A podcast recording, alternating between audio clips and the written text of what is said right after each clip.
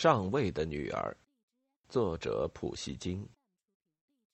爱惜衣裳趁早，爱护名誉趁小。谚语。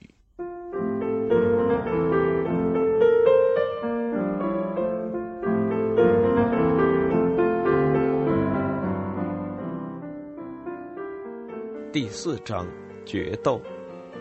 好吧，请摆好你的架势，看我一剑刺穿你的身子。克尼亚什宁。几个礼拜过去了，我在白山炮台过的日子，对我来说不但变得可以忍受，甚至还相当愉快。司令一家人待我像亲人一般，这对老夫妻却原来是最可尊敬的人。伊凡·库兹米奇是从士兵的孩子提升为军官的，是个没有受过教育的淳朴的人，为人十分正直善良。他老伴儿指挥他，这正好符合他那懒散的脾气。华西里沙·叶格洛夫娜把公务当成私事，他指挥整个炮台像是指挥自己家的小房子那么精确。玛利亚·伊凡诺夫娜在我面前很快就不再认生，我跟她混熟了，发觉她是个懂事的敏感的姑娘。不知不觉之间，我爱上了这善良的一家子，甚至对伊凡·伊格纳季奇那个独眼龙驻防军中尉也产生了友谊。席瓦布林曾经无事生非，编排他跟瓦西里沙·叶格洛夫娜似乎关系暧昧，这连一点影子都没有，但是席瓦布林对此却毫无内疚。我被提升为军官，我的公务不重，在这个神灵庇护的要塞里，没有检阅，没有演习，也没有岗哨。要塞司令心血来潮，偶尔也教士兵，不过他还是不能够使他们分清楚左边和右边。虽然他们中有不少人为了不犯这个大错，每次转身之前总得在胸口画个十字。席瓦布林有几本法文书，我借来阅读，这引起我对文学的兴趣。每天早上我阅读、练习、搞点翻译，见或还做诗。午饭大都在司令家里吃，在那里消磨一天剩下的时间。晚上，盖拉西姆神父和他夫人阿库琳娜·潘菲洛夫娜有时也来司令家坐坐。这位神父太太是这一带的包打听。我跟亚伊·席瓦布林几乎是天天见面，可是他的谈吐越来越使我不愉快。他对司令一家经常不断的嘲笑，特别是针对玛利亚·伊凡诺夫娜的挖苦话，我听了觉得很不是味儿。要塞里此外没有别的什么人可以往来，而我也并不希望有别的往来。虽然有那些谣言，但巴西基尔人并没有叛乱，我们的要塞周围平安无事，但是突然爆发的内讧把和平给破坏了。我前面已经说过，我在弄文学，我的创作经验在当时还是相当不错的。几年后，亚历山大·彼得洛维奇·苏马罗可夫还大加赞赏。一天，我写了一首自己颇为得意的歌子。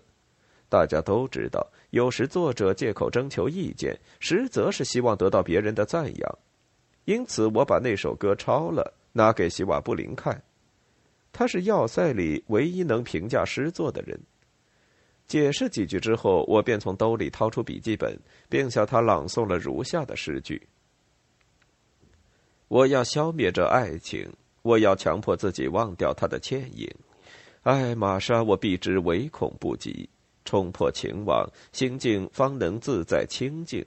但那双眼睛呢，将我蛊惑，时时美目流盼，脉脉含情，弄得我六神无主，搅得我永不得安宁。你分明知道我在受苦刑，玛莎，可怜可怜我吧！你分明看到我今生的厄运，我被你俘虏了，如许情深。你看怎么样？我问席瓦布林，等他的赞扬，好似领受必定会赏赐的礼品一样。但是非常令人失望，席瓦布林一反他平日宽容抚救之态，断然宣布我这支歌写的不怎么样。为什么？我问他，不露出失望的神色。因为，他回答，这类诗呀，只配我的老师华西里季里洛维奇·特列加科夫斯基去写。这首诗也使我想起他的艳情诗。他当即从我手里取过笔记本，接着毫不容情的一字一句进行分析，尽情的嘲弄，极尽挖苦刻毒之能事。我受不了，从他手里夺过笔记本，对他说：“从今以后，我的作品不再给他看了。”对这个威胁，希瓦布林一笑置之。“走着瞧吧。”他说，“但愿你恪守自己的诺言。诗人渴望别人听他的诗。”就像是伊凡·库兹米奇每餐要喝一瓶烧酒一样，可是你向他吐露衷情、宣泄爱情的苦闷的这位玛莎又是谁呢？莫不是玛利亚·伊凡诺夫娜吗？跟你不相干。我皱着眉头回答：“不管这个玛莎是谁，我不愿听你的高见，也不准你瞎猜。”哈，自鸣得意的诗人却原来是个谨小慎微的情郎呢。他接着往下说，我却越来越冒火了。不过，请听我友好的劝告：倘若你想马到成功嘛，那么我建议你别指望诗歌会起作用。这什么意思，先生？请你解释。好，就是这个意思。如果你想要玛莎·米隆诺瓦黄昏时候来迁就你，那么你不必献上什么艳情诗，送他一对耳环就得了。我周身的血沸腾了。为什么你这么看他？我问，抑制着一腔的怒火。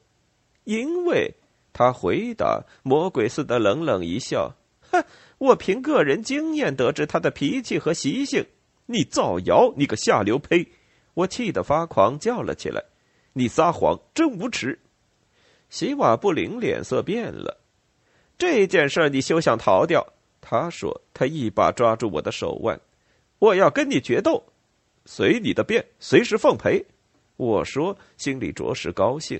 这时我真恨不得宰了他。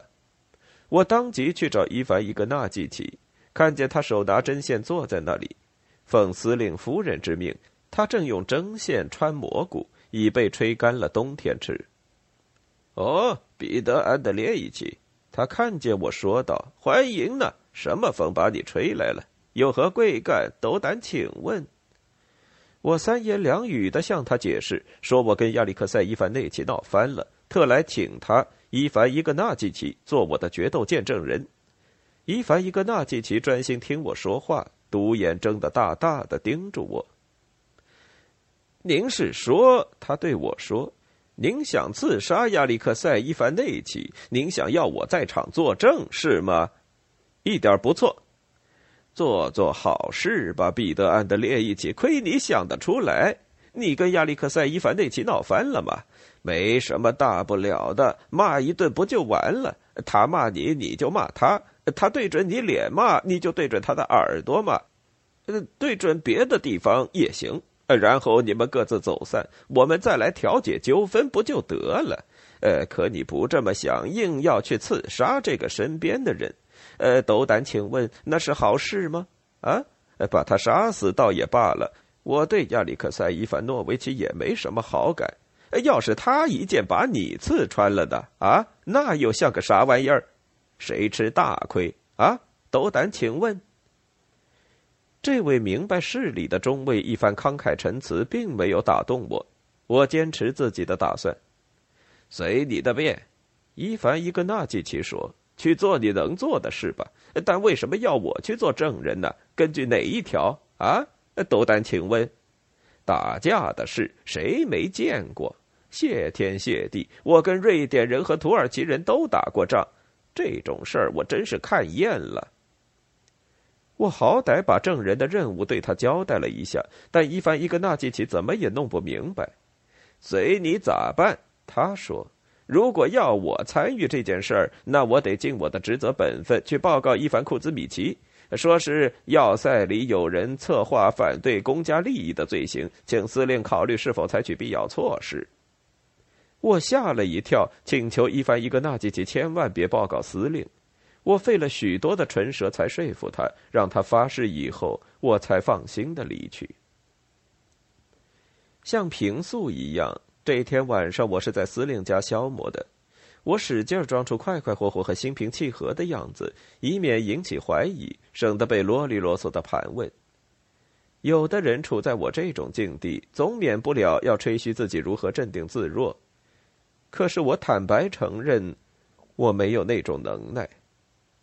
这一晚，我分外情意缠绵和心悸破动。玛利亚·伊凡诺夫娜比平素更喜欢我。一想到今晚可能是最后一次看到她，她在我心目中便显得格外动人。席瓦布林也来了，我把他领到一旁，把我跟伊凡伊格纳季奇的谈话告诉了他。哼，咱们何必要证人呢？他对我干巴巴地说，没他们照样干。我们约好在要塞边上的干草垛后面决斗，时间是明日早晨6点到7点。我们交谈着，表面很友好，以致伊凡伊格纳季奇一时高兴，泄露了天机。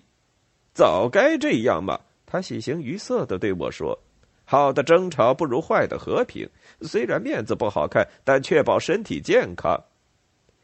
怎么，伊凡伊格纳季奇？司令夫人赶忙追问，这时他正在屋里摆纸牌卜卦。我没听清楚。伊凡伊格纳季奇看到我不满的神色，同时又记起自己的诺言，便慌了手脚，不知如何回答才好。席瓦布林走上前来给他解围。伊凡伊格纳季奇是表扬我们讲和了。哦，可你跟谁吵了架呀，我的少爷？我跟彼得·安德烈一起大闹了一场。干嘛？小事一桩，为了一首诗，华西丽莎·叶格洛夫娜。真好意思吵架，为了一首诗。事情是怎么发生的呢？是这样，彼得·安德烈一起前不久写了一首诗，今天他当着我的面唱起来。我便也哼了一首心爱的歌，上尉的女儿呀，半夜里请别出门游荡。我们就吵僵起来了。彼得·安德烈一起初发火了，但后来他也想通了，各有各的自由嘛，随他爱唱什么歌，事情就这样完了。席瓦布林真是不要脸，差点气得我发狂。但是除了我，谁也听不懂他话里鸡带双巧。至少谁也没有在意。大伙的谈话从歌词扯到诗人。司令指出，文人无形，并且他们都是不可救药的酒鬼。他劝我不要再写诗了，因为写诗妨碍公务，并且绝不会有好下场。席瓦布林在座，我感到难以忍受。不久就向司令和他全家道别。回到家，我抽出佩剑看了看，试了试他的锋刃，然后躺下睡觉，吩咐沙威里奇明早6点来叫醒我。第二天，在约定的时间，我站在草垛后等我的对手。不久，他也到了。可能会发觉我们的，他对我说，快点才行。我们脱掉军服，只穿坎肩，拔剑出鞘。正在这时，草垛后面突然冒出伊凡·伊格纳季奇，还有5个老兵。他要我们去见司令，我们只得倒霉的听从。士兵们把我们围了，我们只得跟随伊凡·伊格纳季奇向要塞走去。他走在前头，雄赳赳，神气活现。我们走进司令的房子，伊凡·伊格纳季奇打开门，郑重其事地报告：到。华西里莎·叶格洛夫娜迎着我们走过来。哎呀，我的两位少爷，你们干了什么好事儿啊？像话吗？为了什么，在咱们要塞里居然要杀人？伊凡·库兹米奇，马上把他们关禁闭。彼得·安德烈一起，亚历克塞·伊凡内奇，把你们的剑交出来，交出来。巴拉莎，把这2把剑拿到仓库里封存起来。彼得·安德烈一起，我没料到你居然会这样，你怎么不害臊呢？亚历克塞·伊凡内奇，倒莫管他，他本来就是因杀人罪从禁卫军里被赶出来的，他连上帝都不信呢。可你呢？你也要走这条路吗？伊凡·库兹米奇完全同意他老伴儿的意见，他宣布说：“你听我说，华西里莎·叶格洛夫娜说出了真理。”决斗在军事刑法典里是正式禁止的。这时巴拉沙从我们身上把2把剑取下来送交仓库，我忍不住笑，席瓦布林却板起面孔，一本正经。我虽然对您非常尊重，他对上尉夫人冷冷地说，但我不能不指出，您审判我们完全是管闲事，把这个案子交给伊凡·库兹米奇去办吧，这是他分内的事。嘿，我的少爷，司令夫人据理反驳，莫非丈夫和妻子不是同心同德的天生一对吗？伊凡·库兹米奇，你干嘛发呆呀？马上把他们2个分别关禁闭，看看能不能把他们身上的傻劲儿驱除。再请盖拉西姆神父做一场宗教惩戒法事，好让他们祈求上帝饶恕，当众忏悔。伊凡·库兹米奇不知道怎么决定才好，玛利亚·伊凡诺夫娜脸色煞白。一场风波逐渐平息，司令夫人气消了，强迫我们亲吻。巴拉沙又把剑交还给我们。从司令那里出来，我们表面上已经和好如初。伊凡·伊格纳季奇送我们出来。你怎么不害臊？我气愤地对他说，您已经对我发过誓了，可又向司令去报告。哎，苍天有眼，我没有去报告呀，他回答，都是瓦西里莎耶格洛夫娜从我口里套出来的，他也没有通知司令，一切都是他亲手布置的。不过谢天谢地，这事儿总算是了了。说了这话，他便回家去了，只剩下我和席瓦布林单独在一起。咱们这桩公案不能就此了结，我对他说。那当然，席瓦布林说，你将用你的鲜血来偿付你对我的侮辱。不过看起来他们会监视我们，这几天我们还得装样才行。再见。我们装作没事人一样分了手。回到了司令那里，我像往常一样走到玛利亚·伊凡诺夫娜身旁坐下。伊凡·库兹米奇不在家，华西里莎·叶格洛夫娜忙着家务，我们小声地交谈着。玛利亚·伊凡诺夫娜含情脉脉地向我诉说，因为我跟席瓦布林吵架，大家都感到不安。一听到你们要用剑去厮杀，我真是吓呆了。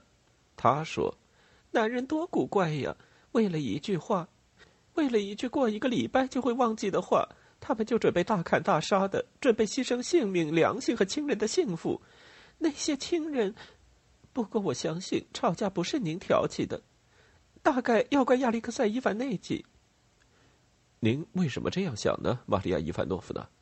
是这么回事儿吧？他老是爱嘲笑别人，我不喜欢这个人，他使我很反感。可也真怪，如果他也不喜欢我，我会难过的。这件事使我很烦恼。那您觉得他喜欢您吗，玛利亚·伊凡诺夫娜？玛利亚·伊凡诺夫娜羞得满脸通红，结结巴巴地说，我觉得，我想他喜欢我。为什么您那么想？因为他向我求婚来着。啊，求婚？他向您求婚？什么时候？去年。您来这儿2个月前。您拒绝了吗？您是看见的，亚历克塞·伊凡内奇当然是个聪明人，门第也好，又有家产。不过我想将来要带着凤冠，当着大家的面跟他接吻，那才丢人呢，什么福气也甭提了。玛利亚·伊凡诺夫娜的一番话开了我的眼界，向我说明了许多东西。为什么席瓦布林一个劲儿地挖苦他？我终于明白了，大概他也看出了我跟他互相爱慕，因而一心要拆散我们。他说的那些引起我跟他吵架的话，现在我觉得更加卑鄙。那岂止是粗鲁淫秽的嘲笑，而简直就是精心炮制的诽谤。渴望惩罚这个胆敢血口喷人的下流胚，这种心情越来越强烈了。我急不可耐地等待方便的机会。我没有等多久。第2天，我坐下来写一首哀诗。当我正咬着笔杆寻思韵脚的时候，席瓦布林敲了敲我的小窗。我放下笔，取下佩剑，便出去会他。干嘛拖延呢？席瓦布林对我说，现在没人监视我们，咱们上河边去，那儿谁也不会妨碍我们。”我们出发了，都不吭声，顺一条陡峭的小道往下走。我们到了河边，停下来抽出佩剑。席瓦布林剑术比我熟练，但我比他力气大，也更勇敢。曾经当过兵的波普勒先生教了我几手击剑术，这回可派上用场了。席瓦布林没有料到我竟然是个如此可怕的敌手，有好久我们两人都不能互相给对方以任何伤害。到后来我看出席瓦布林渐渐不知，我开始勇猛地朝他进攻，差点把他逼到河里去。突然听到有人大声叫唤我的名字，我转脸一望，但见沙威里奇正顺着山间小路向我跑过来。正在一瞬间，一剑刺中了我的胸膛，右肩偏下的地方，我倒下去，失去了知觉。